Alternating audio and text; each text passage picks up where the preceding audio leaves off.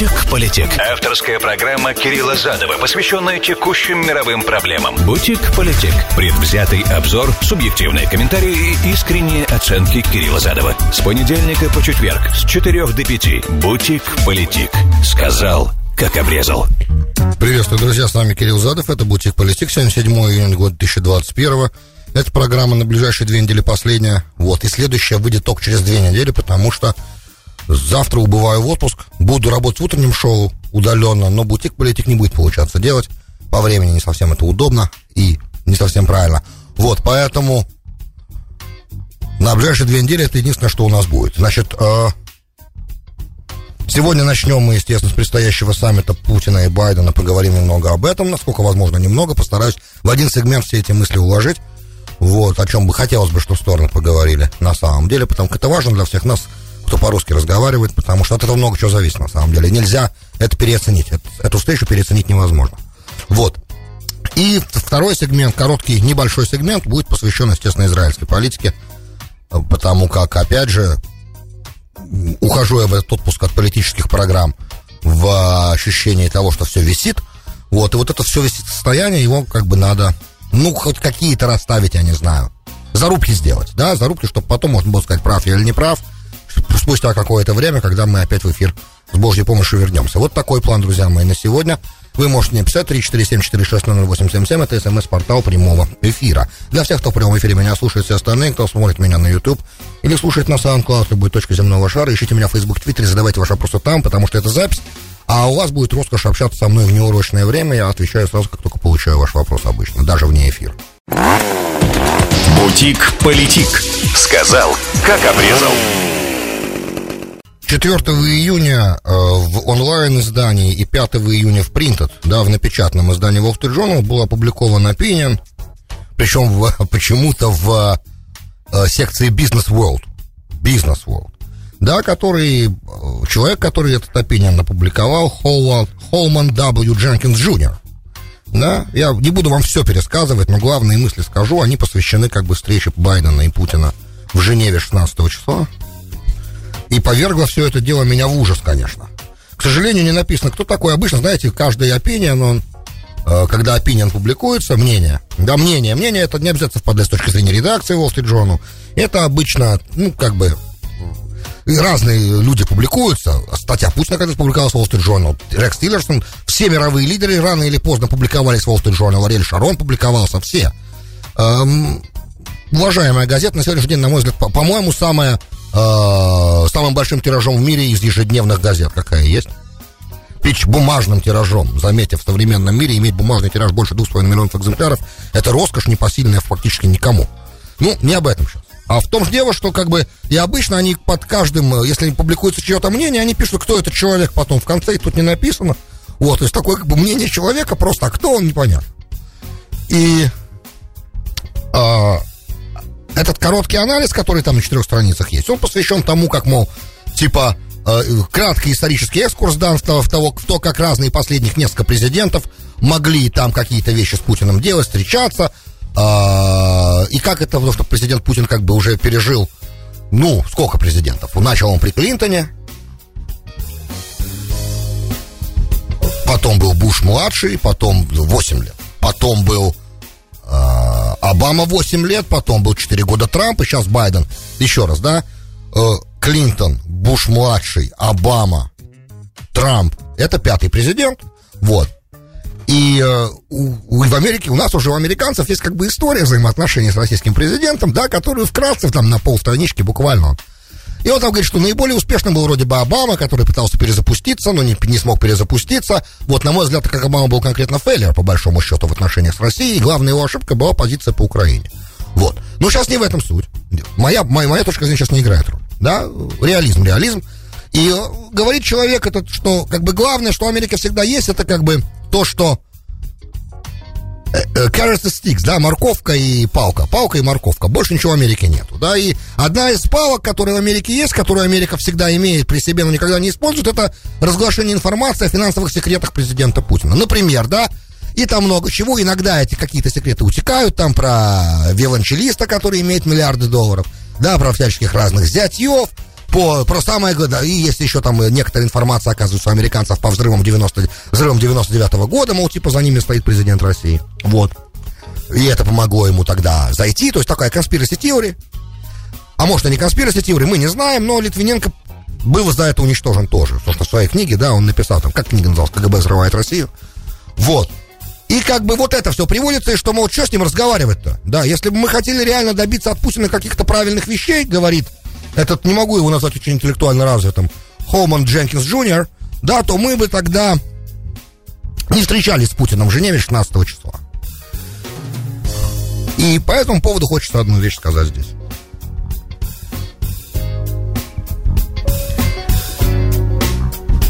К сожалению, для либералов, экстремальных либералов в нашей стране, к сожалению, для них, к счастью, для нормальных людей,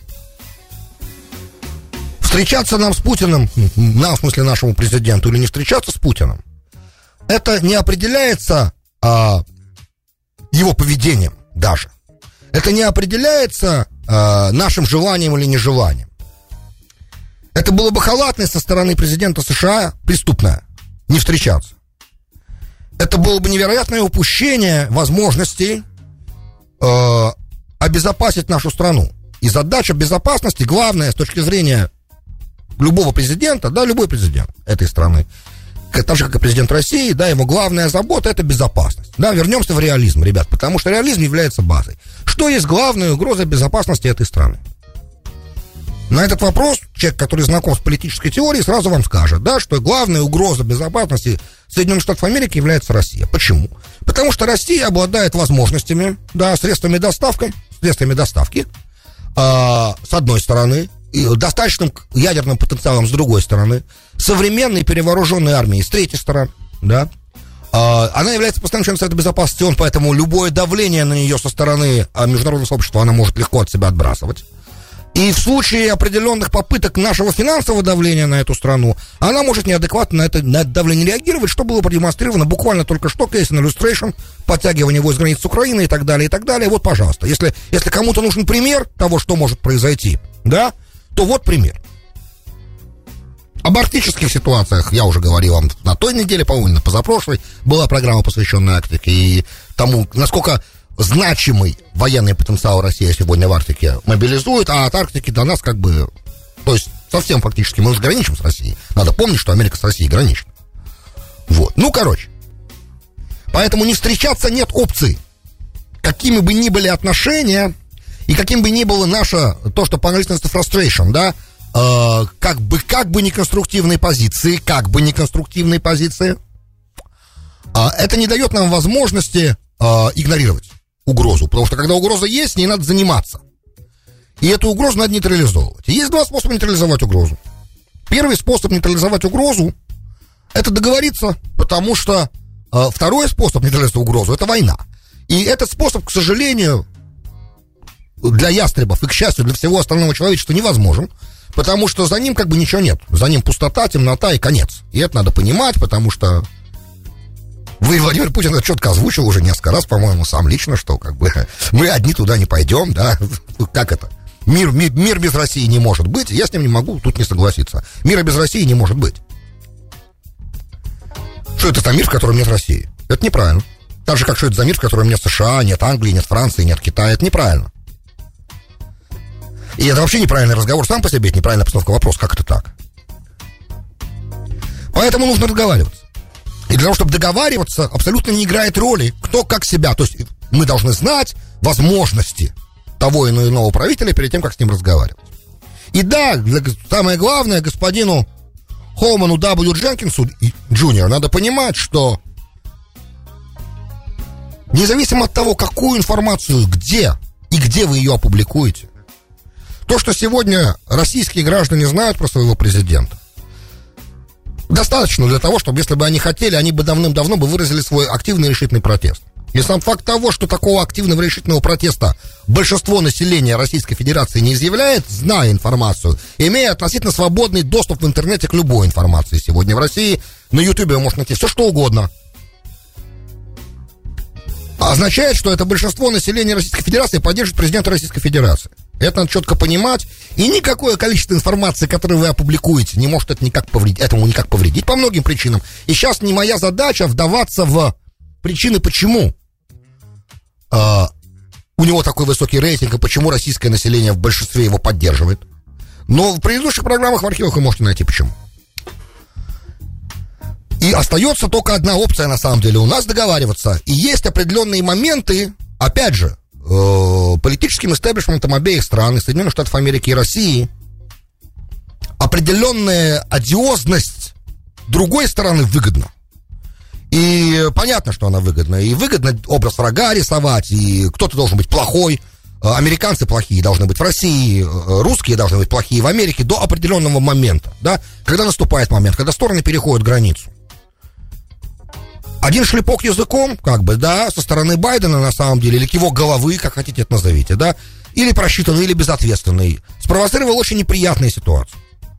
Бестактную, неловкую, которая не нужна. На таком уровне, учитывая, что люди эти, Байден и Путин, знакомы лично. Это неправильно. И нужно из этой ситуации как-то выходить. И нужно налаживать контакты, потому что даже в самые тяжелые времена холодной войны, в самые страшные моменты, когда мир реально висел на волоске, и когда э, война могла начаться в любую секунду, и Кеннеди и Хрущев нашли в себе силы договариваться. И с того момента есть телефон.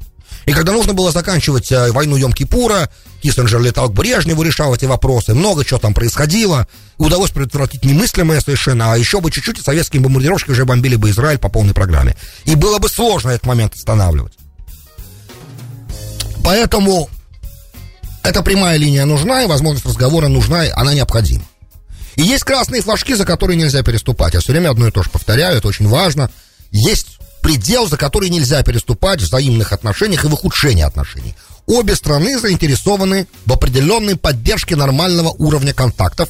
И есть, я уже не говорю о том, что, да, главный принцип, который в современном мире должен, мы должны руководствоваться, и американцы, и русские должны руководствоваться, да, так называемая компартментализация. Ничего лучше за последние 50-60 лет в мировой дипломатии, на мой взгляд, не придумано.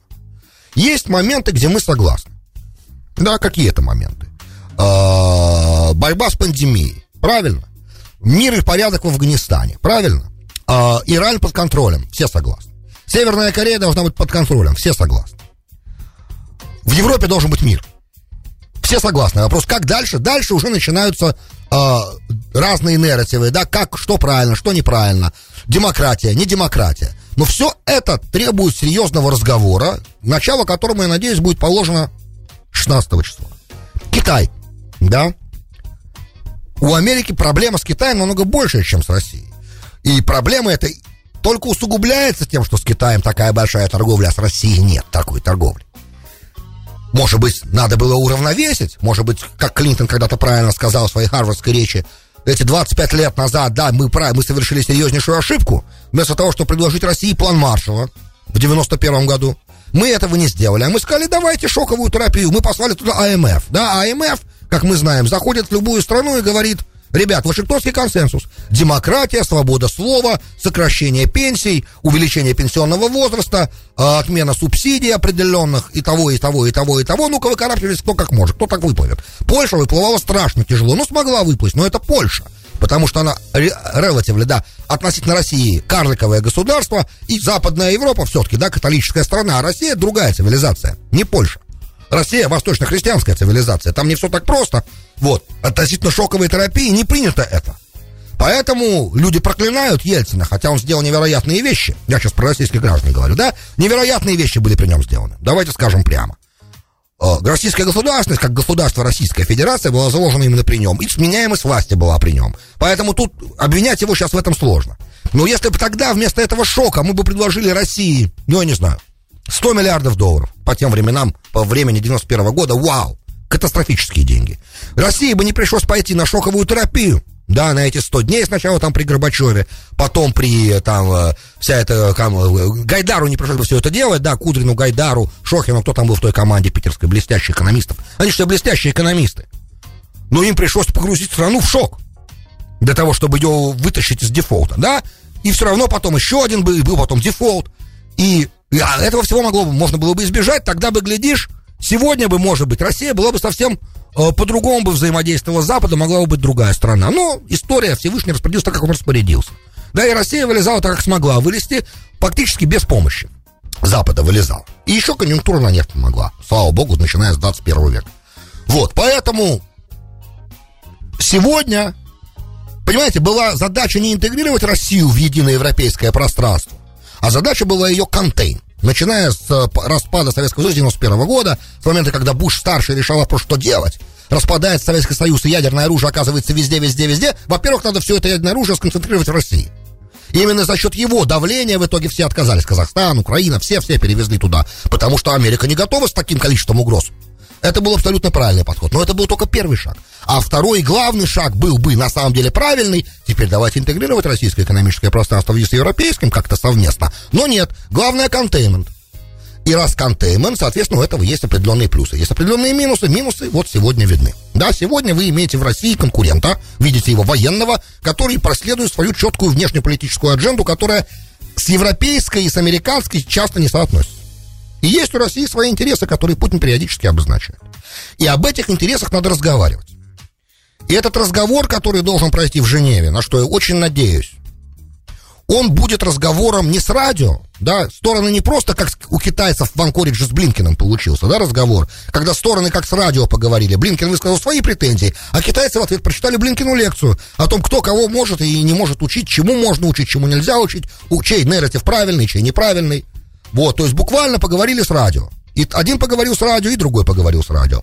Этот разговор должен быть нормальным, этот разговор должен быть конструктивным, и стороны должны друг друга услышать. А президент России много раз показывал, что он слышит. Умеет слушать и умеет возвращать, и умеет отвечать услугой на услугу, скажем так, да. Было много ситуаций разных. Э, у Буша-младшего были возможности общаться с Путиным на другом уровне. И в итоге э, мы смогли делать то, что мы хотели делать. Я сейчас имею в виду Соединенные Штаты Америки, да. Соединенные Штаты Америки относительно безболезненно смогли вторгнуться, э, совершить вторжение в Ирак, совершить 40-дневный блицкрик, никто Соединенным Штатам Америки не помешал. Да, на словах там многие были против, многие кричали, как это так, нарушение. Но когда было надо, этот вопрос был решен. Да, и это было сделано. Опять же, если правильно выстраивать свою внешнюю политику, то можно договариваться. Можно договариваться. Да, есть какие-то вещи, по которым сегодня сложно. Да, я надеюсь, что украинский вопрос начнет решаться именно в 16 числа на следующей неделе, в среду в Женеве. Потому что без, естественно, американской доброй воли он не может решиться. Именно поэтому правильное решение, на мой взгляд, Байден принял не встречаться с Зеленским до Путина. Сначала надо встретиться с Путиным, поговорить, что хочет, что хотят стороны обозначить. Да? Вот. А дальше как бы уже тогда можно выстраивать какую-то дальнейшую позицию, да, и после этой встречи может быть иметь смысл Зеленскому с Путиным встречаться. Тоже, да. И с Байденом Зеленского надо встречаться, и с Путиным Зеленского надо встречаться, разговаривать, решать, искать компромисс, но хотя бы от Байдена надо получить отмашку «давай». Потому что Байден тот человек, который украинскую ситуацию знает очень хорошо, не мне объяснять почему, вот, он может давать отмашки. Это первый важный момент. Очень, конечно, важный момент cyber security. Договор по кибербезопасности с Россией должен быть подписан немедленно, как можно быстрее подготовлен и подписан. Стратегическая безопасность должна быть подписана. Лишь по Китаю надо обменяться мнениями. Китай для России является угрозой. И, опять же, опыт давления на какого-либо игрока с американской стороны должен Америку научить простой вещи. Чем больше вы на кого-то давите, тем быстрее этот кто-то двигается в сторону Китая. Да, понятно, что теоретически в глобальной дальней перспективе Россия и Китай конкуренты. Но их такое прям сближение китайской России и восточно-христианской цивилизации, оно не совсем оправдано для России. Потому как э, они конкурируют, и Китай граничит с Россией. Да, китайская как бы философия дружи с дальним против ближних. Не так все просто, а Россия ближний. Понимаете, тут не так все просто. И есть угроза, опять же, э, Восточной Сибири, Дальнему Востоку, потому что, потому что есть определенные миграционные процессы и так далее, и так далее. Есть определенная э, демографическая ситуация на Дальнем Востоке и в Восточной Сибири, и в Западной Сибири, которая, понятно, представляет из себя тоже определенную проблему. И есть определенные торговые взаимоотношения. Есть много чего, как бы, да. На что сегодня мировой де-факто стоит на трех ногах. В военном отношении тоже на США, России и Китай. Вот. Расценивая, допустим, Западную Европу как вассалов нашей страны, соответственно, так получается, на трех ножках стоит. Это иногда стабильная система, иногда не очень стабильная система. На четырех, конечно, было бы стабильнее, но, да. Самый стабильный всегда двуполярный мир. Двуполярного больше нет, есть трех. В общем и целом, есть о чем разговаривать. Надо договариваться, надо общаться. А, самое главное, первое, я надеюсь, это самое простое, да, но с этого надо обязательно начинать. Полное восстановление присутствия послов должно произойти. все собственность, вся собственность дипломатическая, отобранная у той и у другой стороны в течение президентства Обамы и Трампа, должна быть немедленно восстановлена в правах, да, то есть российская обстоит дача, которая в обстоите есть дача консульства, должна быть возвращена России. Все консульства, которые были, должны быть открыты снова. То есть полностью должны, весь штаб должен вернуться. Дипотношения должны вернуться до украинский момент. Это очень важная вещь, потому как люди, кстати, да, мы с вами не должны страдать из-за того, что страны между собой не могут какие-то вопросы решать. Диппредставительство, выдача виз, все должно действовать без задержек. Люди простые не должны страдать из-за того, что как бы вот э, у политических лидеров есть определенные проблемы решать вопросы. Это первое. Ну и опять же, есть еще Иран, есть еще определенная космическая безопасность, о чем можно говорить, сотрудничество в космосе. Есть всегда много-много-много вещей. Очень важен Афганистан, очень важный вопрос Сирии, который надо сейчас решать, потому что э, скоро закроется это гуманитарное окно через турецкую территорию, да, передача гумпу, гуманитарной помощи в Идлиб.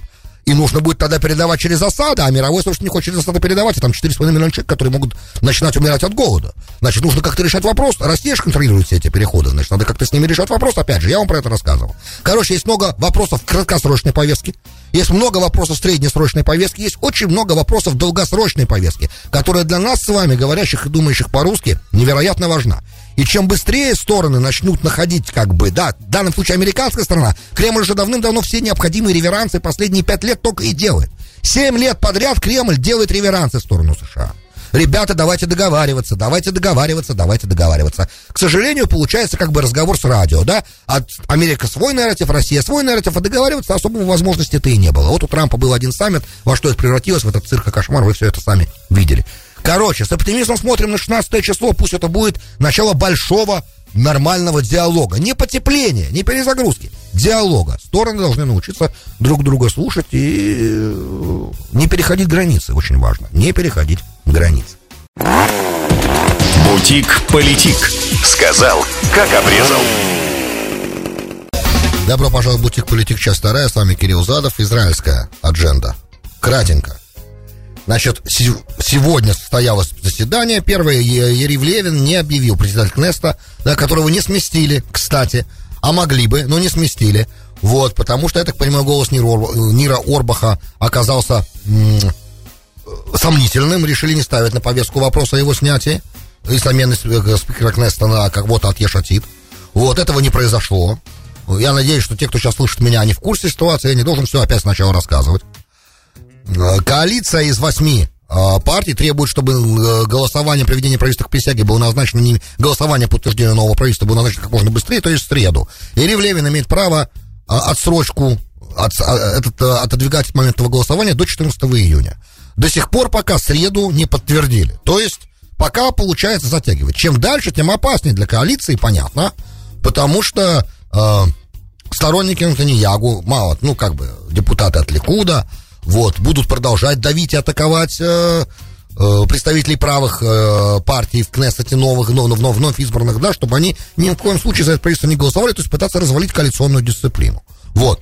А для все голоса нужны, если вдруг кто-то один, да, из э, Ямины или из э, Тикваха Даша Гедеона Саара, грубо говоря, да, кто-то один из этих двух партий, а дефектнет, да, то есть дезертирует, и проголосуют против, не, не поставив в этом заранее известность лидера, например, совершить подобный акт, что возможно, хотя потому как, например, самой информация о том, что Нир Орбах проголосует против смены э, спикера Кнессета, заставила Нафтоли Беннета э, приехать к нему прямо домой, да, разговаривать с ним и убедиться в том, что если он как бы планирует реально уйти, то он должен подать в отставку с нашего поста депутата, чтобы в следующий списке зашел. Если он планирует голосовать против, то тогда как бы он должен уйти с позиции депутата и дать другому Э, в партийном списке кто стоял, да, вместо него зайти, следующим по номеру. Вот. А, но опять же, любой депутат может сказать сегодня, да-да, мы проголосуем за коалицию, а потом во время голосования проголосовать против. Потому как формально он имеет право, у него свобода и коалиционный... А потом уже ты сделай с ним что хочешь, ну, голосование пройдет, и если большинства голосов не будет, да, 61 голос депутат, 61 депутат не проголосует за, то все, досрочные выборы. То есть, неправда, вру. Недосрочные выборы, мандат возвращается в Кнессет. Вот. И тогда любой из депутатов Кнессета может такую коалицию формировать. То есть, начинаем на заборе начала, начинаем сначала, еще там будет какое-то количество, несколько недель. А потом уже только, если ничего, да, то новый президент, уже Ицхак Герцог, будет назначать новые выборы. Вот. Это как бы, как оно может произойти. Но самое главное, сколько времени у сторонников Таньягу будет, да, попытаться эту коалицию разбомбить. Значит, сами аргументы безумно грязные, причем с обеих, ну, неприятные, по крайней мере. Честно вам скажу, кстати, то, что говорят ребята от Ликуда, несмотря на всю мою симпатию к Нетаньягу, оно не совсем правда. Да? Они говорят, что вот правые предали нас, э, Беннет и Саар предали нас, но Беннет никогда не пытался предавать. Беннет пытался быть в правительстве, да, он всегда говорил, что его задача как бы быть в правом правительстве и при этом еще избежать следующего раунда выборов. Но Таньягу ему этой возможности не мог предоставить, потому что Натаньягу не смог собрать правительство. И все эти разговоры о том, что Бен от нас предал и не пошел с нами в правительство, он не пошел с вами, ребят, в правительство. Потому что у вас не было правительства. Вы не собрали коалицию. Все разговоры о том, что кто-то убежит, они не подтвердились. Никто никуда не убежал. Никто из Кахоль Лаван, э, из партии Ганса, никто из э, э Атиква Хадашани, и более того, да, опять же, Натаньягу очень удобно обвинять Беннета в том, что он предал, он развалил, а на самом-то деле Главной проблемой этой коалиции, которая не, не сложилась при Натаньягу, был Смотрич. Но Смотрича Натаньягу не может обвинять, потому что партию Смотрича он с таким количеством в КНЕС сам протаскивал, он сам за них агитировал. А Смотрич сказал четко, что я с арабами в одной коалиции сидеть не буду. С а, Мансуром Аббасом. Это сказал Смотрич, он похоронил надежду на Натаньягу на коалицию. Если кого-то нужно обвинять в том, что Натаньягу не смог собрать коалицию, господина Смотрича нужно в этом обвинять. И Натаньягу, еще раз, не может этого сделать, поэтому обвиняет Беннетов и Сара в предательстве. Ну, а Сара, понятное дело, как бы, да. Саар с самого начала говорил, что все, что он из-за этого, из-за Натаньягу он из Ликуда ушел, вы хотите, чтобы он вдруг какую-то особую ответственность проявил и создал с ним правительство, так он бы, если бы он такой ответственность хотел бы проявить, он бы из Ликуда не уходил перед выборами, правильно ведь? Поэтому это немножечко все несерьезно звучит. Я прошу прощения при всем моем уважении к доблестным комментаторам от Ликуда, которые периодически там в той или иной плоскости на русских медиа, в русских медиа возникают, в русскоязычных медиа и говорят, в принципе, наверное, правильные вещи, но это с точки зрения независимого наблюдателя, такое место я считаю, не звучит. Опять же, моя идеология правая, я поддерживаю поселенческое движение. И Беннет мне совсем не чужой человек. При этом я понимаю, да, умом, что лучше Натаньягу задачами сегодня и в краткосрочной, и в долгосрочной перспективе, наверное, никто не может справиться. Но это никоим образом мне не дает права сказать, что никто, кроме Натаньяку. Это не так. Это демократическое правительство, заметьте, это демократическая страна, по крайней мере для евреев, да? И смотрите, э, Меркель вот уходит, все это знают осенью. Почему-то немцы не бегают, не кричат, никто кроме Меркель. Хотя Меркель у власти уж сколько, уже страшно посчитать, сколько лет. Никто, кроме Меркель. Меркель такая невероятно мудрая женщина, и мы хотим Меркель. И если будет кто-то менять Меркель, нет, только через наш труп. Нет же таких в Германии разговоров, правда? Это очень важный момент, урок. Это демократия, ребята. Правительство формируется демократическим путем.